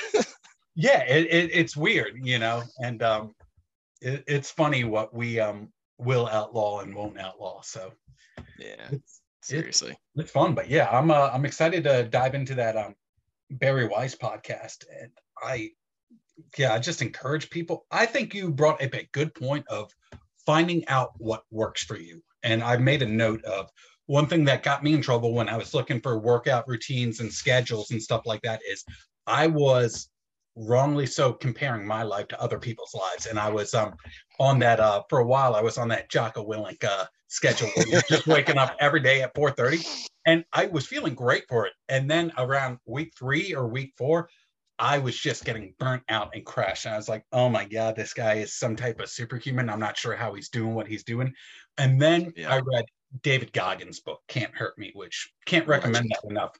That's and, a fantastic book and he talked about how he's still grinding out there like Jocko. But then I got to this part where he said on Sunday, it's his Sabbath day. He's not doing any, no electronics and stuff like that. He'll wake up naturally. There's no alarm for him. It's still probably early as fuck. But the whole point is, for, for him, the point is there's no alarm getting him up. Yeah. And then he talks about, then I'm just doing some active recovery. I'm just doing stretching. I might get a light run in. And he talked mm-hmm. about, he's like, that's what works for me. He's like, I found out when I started going into all these um, Jocko routines and stuff like that. He's like, whoa, whoa, you're not Jocko Willink. You're you're David Goggins. You've got yeah. to tailor it. And also, like if we were nurses and working the night shift, it wouldn't make much sense for us to wake up at more. It's like that's when we need to start getting some Z's or something like that, or we're in work, you know yeah, dude, you're exactly right. That's the best. And uh, like, honestly, it's funny. Like, uh, this is now like three different topics. It all comes back to this. It's like defining your own success, recognizing like how you work is. I think that's the most important that thing that anybody ever does in their life, right? Is like figure out like realistically who you are, how your life works, how your mind works, how your body works, figuring out the best way to approach this thing called life. And doing you know whatever is able to give you the most success as you define it and it's like you know you can look at guys like jocko um, or david goggins who are obviously aspirational for a billion different reasons and say okay that's great. They all did a really good job of defining their own success, defining how their bodies and minds work, and like figuring out how to use one to reach the other.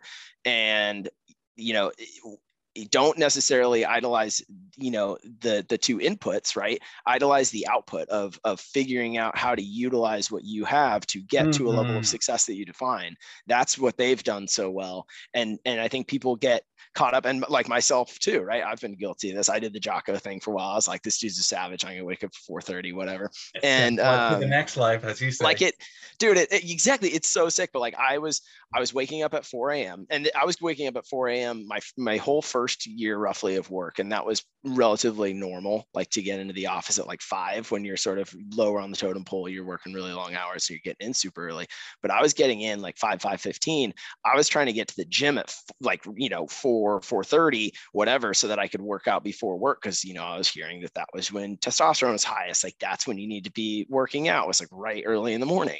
And I was trying to do it and I was like falling asleep at the desk. I was like, look, this is not working. And it's because like where my life was and what I was doing was not compatible with this, like this routine or schedule that was working for somebody else. And that was sort of like when I think the whole process started of trying to figure out like okay let's let's let's back up let's redefine what i can do what works well for me based on my environment my personality type and physiology and everything else right and i would say i'm like much healthier much more happy um but yeah it's, it's all about it's all about you got to do some thinking before you can like you know figure mm-hmm. all this out. You can't just watch a YouTube video as as cool as those YouTube videos are. yeah, yeah. I I think you need to not compare yourself to oh man peter schwartz is working out every day he's doing it this well i've got this wife and kids family i've got two different jobs so you know for me success is I may not be able to crank out a 45 minute workout or hour, two hour long workout like Peter is doing every day, but he inspires me to get a little bit better. You know what I can do in my spare time? I can nail some jumping jacks. I can do some push ups. I can go on a, a, walk. I can do some breathing exercises. And that's another thing is when we look at someone like a Jocko or a Goggins, I don't think we respect the process and the work. We see the end result and we think that Jack is going to come around the corner with this magic beans, and then boom, we've got a beanstalk. Where it's yeah. like, if you're doing some actual farming and some actual work, it is a fucking grind. And what you're looking at with Goggins and Jocko and any aspirational, inspirational figure is it's not only years, but it's probably decades of of a Correct. routine of just getting after it and doing the work, and, and we see the end result. Yeah, dude you know another thing that's like it's funny you mentioned like i don't have time to get a full workout in every day and like one piece of that is prioritization like cut stuff out of your life like it's funny i haven't watched i'm so bad about like tv shows because that was for me something i cut out. I haven't started and finished a tv show since high school. People will be like dude have you seen industry? Have you seen succession? Like these business shows i'm like dude i watched one episode and i like couldn't keep on it. Which this is not meant to like that sounds really like obnoxious and like braggy or whatever but i'm just like i can't i'm really into movies. If i have I always say this if I have 45 minutes to watch TV, like I probably have a couple hours to watch a full movie, and I just much prefer to do that. So I've gotten really into movies. Mm-hmm. Um, but one thing you can do that's like not necessarily like a, a totally intense, um, you know, workout routine. You know, it's hard to find time in the day. I totally get that. What I've started doing is uh, like I try to take Uber and Lyft as infrequently as possible. I try to walk places. I'll give myself the extra 30 minutes or 45 minutes to get somewhere, and I'll just walk. And granted, like I'm in a walkable city like San yeah. Francisco. So, you know, for me, this is something that works, right? But like I realized I was spending so much money on Uber every, you know, every month. And I was like, I could have just walked. I could have just planned for the extra 30 minutes and walked. And like walking around is something that we do so little of because our, you know, society is so advanced. We have, you know, taxis at the tap of a button. Um, but dude i can't recommend like how nice it is to just walk places. And like uh, the other thing i try to do when i'm walking places is not have my face in my phone the whole time like actually yes. look around at stuff around me. Dude it's i feel like that is massively helpful for just like being happy. People don't yeah. do it enough. That's something smitch and i touched on a lot is it ended up being such a blessing that camp wouldn't allow us to have cell phones on. And i remember even times when we're on pre-camp or days off my fondest memories are just driving from me, you, and Mac were such a tight knit group and just so close together. And even on times when we're on day off and we're just driving from place to place, and a lot of times it's an hour, two hour drives to get from our yeah. site um, where we could keep 75 degenerates and yeah. uh, go into the next location to enjoy your day.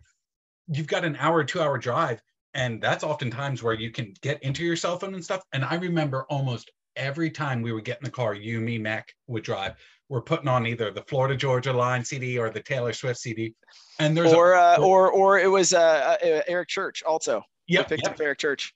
Yeah, there's a point where almost one of us just apologizes and we're like, "Hey, I'm so sorry that we're I'm not saying anything back here, but I am so fucking blown away by all the um the unlimited sights that we can see and how beautiful it is." And we're just like, you know what? Mac and I were just up here sitting, not saying a thing to each other, just taking in the nature and just enjoying the moment, the present, yeah. being in conversation with two of your best friends. Yeah, I, it's funny. I saw I was walking somewhere yesterday, and I um, was walking. So I live in a part of San Francisco called Russian Hill, um, and it's this cool area where you have like down one side of the hill is North Beach, which is like Little Italy, and then down the other side is uh, Polk Street, which is like a big like bar restaurant area. Um, so I'll be walking around one or the other pretty frequently. And I was walking along the street and I walked by this Italian restaurant in North Beach. I looked in the window. It was a family of four at this cute little restaurant called Piccolo Forno.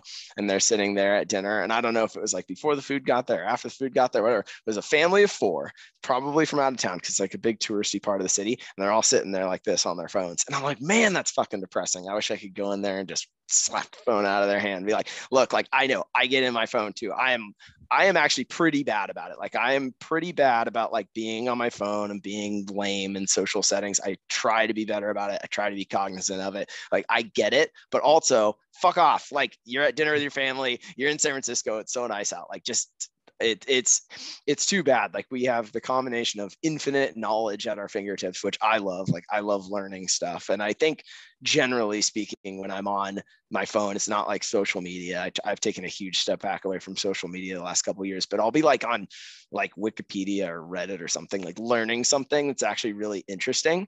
But at the same time it's like not the place dude. Like get off your phone like talk to people be social it's a challenge and i think i think people need to be cognizant of it. I you know i, I try and fail every day to be yeah. better about that um, but i think just trying is like a big you know big thing you can do.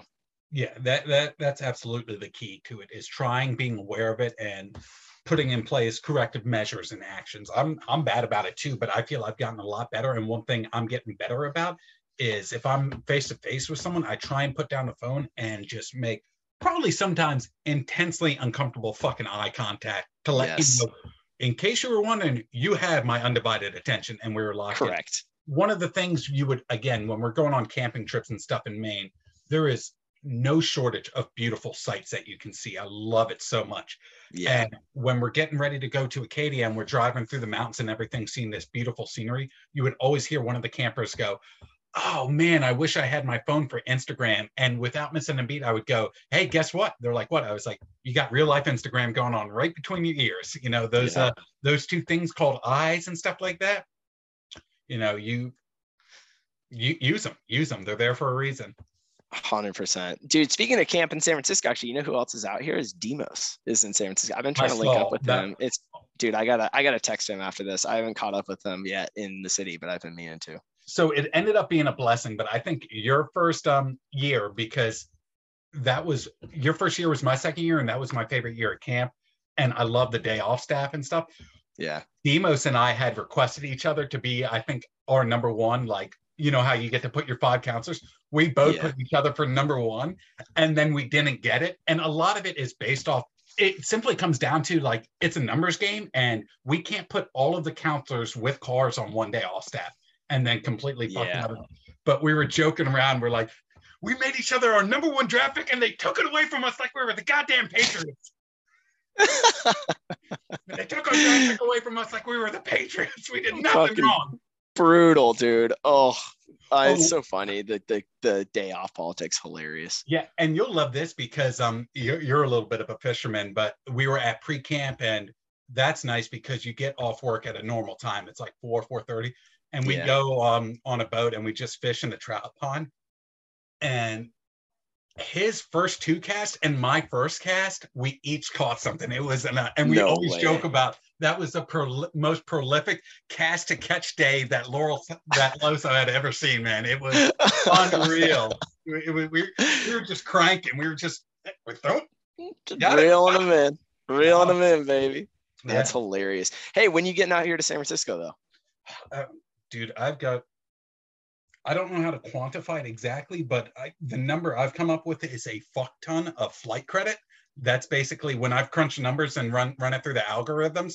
Um, Excel uh, pops out there like, yeah, you've actually got a fuck ton of flight credit. Um, um, There's a so, metric fuck ton of flight credit.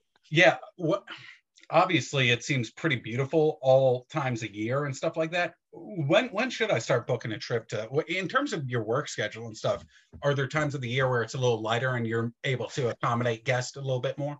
Yeah, yeah. I mean, it really depends, uh, dude. You could you could uh, come visit anytime you want. I'll put you up, no problem. Uh, I'll make it work. Uh, it doesn't. It varies. I, I would say like right now is actually sort of crunch time. Like net like September, October, November get really busy because like it's Final funny, forward. you know, in fi- in finance, yeah, it's all about like, you know, making money, but at the same time, it's uh like, you know, there are sales teams involved with finance. And so they're all trying to hit their numbers before year end. So they get like really ramped up. Um, they start pushing hard. Um, and then, you know, in the beginning of the year too. So I would say like actually kind of nice, like the summer is actually usually the best time to do it. Now that creates a weird thing with San Francisco where San Francisco's summers are notoriously sort of iffy weather-wise. Um, it's this weird dynamic where California gets really hot in the summer, inland California gets really hot in the summer, and San Francisco's on the tip of a peninsula. So what happens is you get inland California gets really hot, all the hot air rises and creates a vacuum underneath, and it sucks like cold ocean air across the peninsula of San Francisco. So you get like these cold ocean breezes in the middle of the summer, and the nicest time of year to visit really is like August, like August, September, October is when it gets really, really nice. So that I would say like a year out from now would be mm-hmm. would be ideal, maybe a little earlier in the year.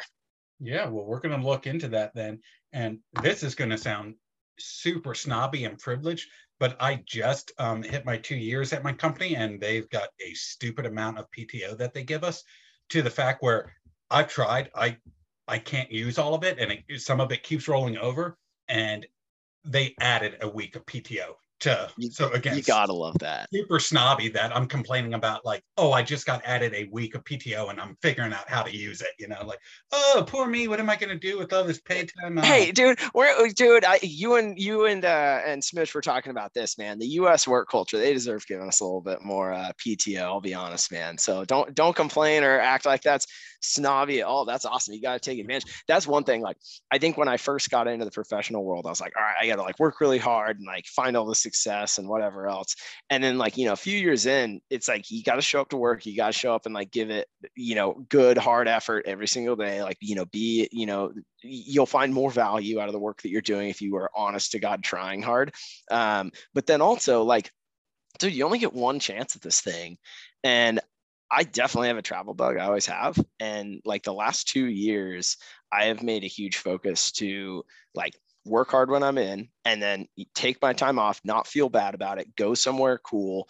Um, you know, I've I've stopped buying stuff to try to start buying plane tickets. Like I think I think literally like my biggest line item expenditure last year after rent was plane tickets, and I'm just like shoestringing it to cool places I've never been. Like I was in the UK. I saw um, I saw uh, Matt Cox over in the UK, um, which was awesome. That what was a lad! What a no, lad. what an absolute legend! Exactly. Um, no, so I was over in the UK.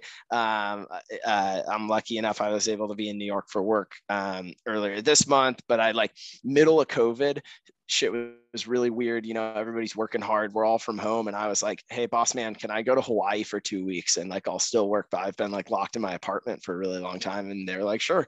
So I just went to Hawaii um, and was working a little bit and like figured out the cheapest way I could possibly make it happen.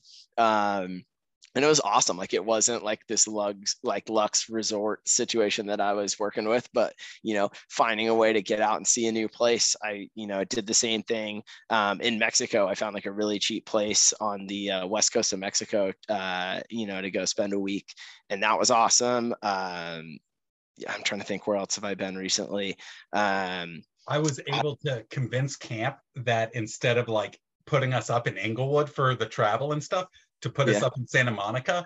And oh, when, hell yeah.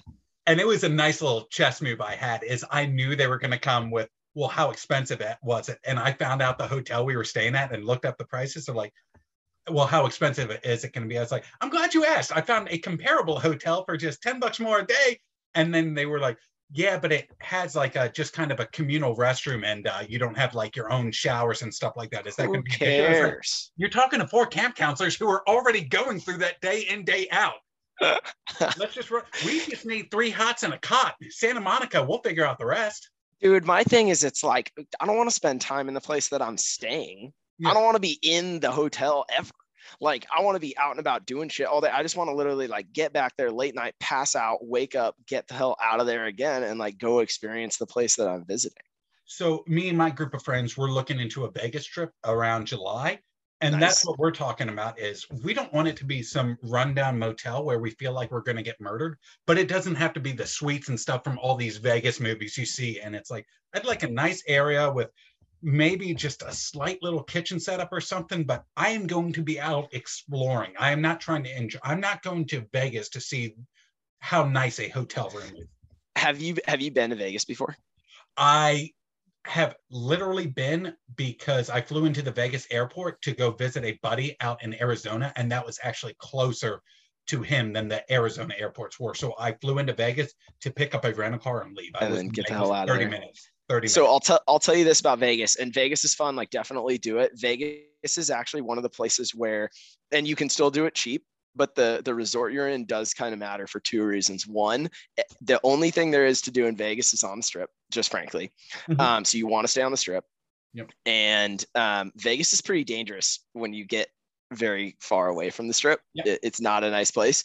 Um, what the best way to shoestring Vegas is if you got a bunch of guys going, yeah, just share a room, like like pile in like sardines, but stay at a nice resort. Because here's the thing, like what you do is you cruise the resorts, like you're cruising up and down the strip, but you're in these resorts and they all kind of connect to one another, and all the different casinos are there. But then like the pools, you're obviously going to want to be doing a pool party. Make sure the resort you stay at has a nice pool because you'll get deals on getting into the pool parties, which is really all you're going to want to do in July in Vegas. It's going to be a bazillion degrees. So, like, if I were you, find the right hotel on the strip with the pool you want to be at, get the cheapest room and pile dudes into it. But like to to your point, you're not going to be in your room, you're going to be at the resorts. But um yeah, the Airbnb thing, I, I some people do it. I've never personally done it. I've only been to Vegas a couple I'm not. times. I'm not going to do it in Vegas. You know, other places and stuff like that. I will, but again, Yeah. I think, like you said, is most people know and understand that the action is on the strip, and that's for the most part about all they have, and really why you're going out there. And we're going to Yeah. look at one of the nicer hotels like the Bellagio, MGM, and Caesars, and just be like, "What's your cheapest room?" Yeah, and they have shit like that because they Yeah, know that not everyone going there is a high roller. Yeah, Yeah. not everyone who's going is a high roller. I'm sure it's fuck not a high roller, right? But yeah, you get the cheap room with a you know a couple of beds, you bunk up, and then you just like you know spend all your money on like going to friggin' Nobu or whatever and gambling and going to the sports book. Like Yeah, I imagine. I imagine I'm going to be waking up on the bathroom floor most most of the time, anyways, because something Tends to that happen. Cold, that cold tile just it just keeps the demons at bay. the, the cold tile is great for a hangover. You know what? You, you know, you're really sweating. Yeah, it really is. And it's so funny when you're in those states, you're like, I have had the pleasure of sleeping in some really comfy, some of the nicest uh, beds and materials. But when you're in those states and the demons are trying to come out, you're like, the cold tile feels like I am in the nicest suite at the Bellagio or the MGM. That I feel like a king right now. That is exactly correct. That is that is a perfect read on the situation. Yes. Yeah. So, man, dude, it's been so good catching up with you and having a conversation. We just knocked again. My goal is to do an hour, and we're banging out an hour 40 right now. I was about to say, yeah, I don't know if you have a hard stop. I am I am good to go. But yeah, I also want to be cognizant of your time, dude. It's been so much fun. I feel like we're gonna have to do a part two. Oh, absolutely. We will. And I'm just going to, I'll stop the recording in a second, but we can stay on the Zoom call and stuff afterwards. You know, Money. We're not going to let the people see how the sausage is made. If you, you're, you're going to have to pay, you're going to have to pay if you want to come to this butcher's block. Um, in my email I sent you over, I told you I pretty much just have a conversation, just catch up, shoot the breeze. If there's any topics you want to talk about, we'll discuss them. But the only segment I have I was telling you about was I just try and end the episode with a quote. Did you happen to have one? Because if not, I've got one ready to go. You know, I actually I did see that, and I was trying to put together a quote. I didn't pull something together that I thought was uh, worthy of sharing. Um, so I want to hear what you have. But then on part two, I promise to come better prepared and uh, have something ready to rock. Sounds good. And some people just aren't comfortable with it. They may they've got life going on. So, you know, it's not like you're just gonna stop and do everything to come on this podcast with old goofy crusty. But um I think this is very apropos. Um and it's a shame I can't figure out who to attribute it to. That's the biggest thing is I hate not being able to like find somebody to source and credit it to. So Mhm. APA and everything, just uh, bear with me. Sorry for not No worries. No worries. happiness is smiling when the sun's out. Joy is dancing in the downpour. Love that. God damn if that's not a quote about a day off. Absolutely, absolutely, it is. So we'll uh we'll sign off here shortly, and then you and I will talk. But Peter, dude, from the bottom of my heart, it's been so good catching up with you, and thank you for being a, a guest on LoPrest and Guest. dude what a blast it's been. Uh, i i'm i was thrilled when you shot me the text so happy to be here. Uh, happy to be here any other time you'll uh, permit me into the zoom conference. How about that? Absolutely man. Looking forward to getting our next one on the books okay? Cheers yeah. All right thanks for listening everyone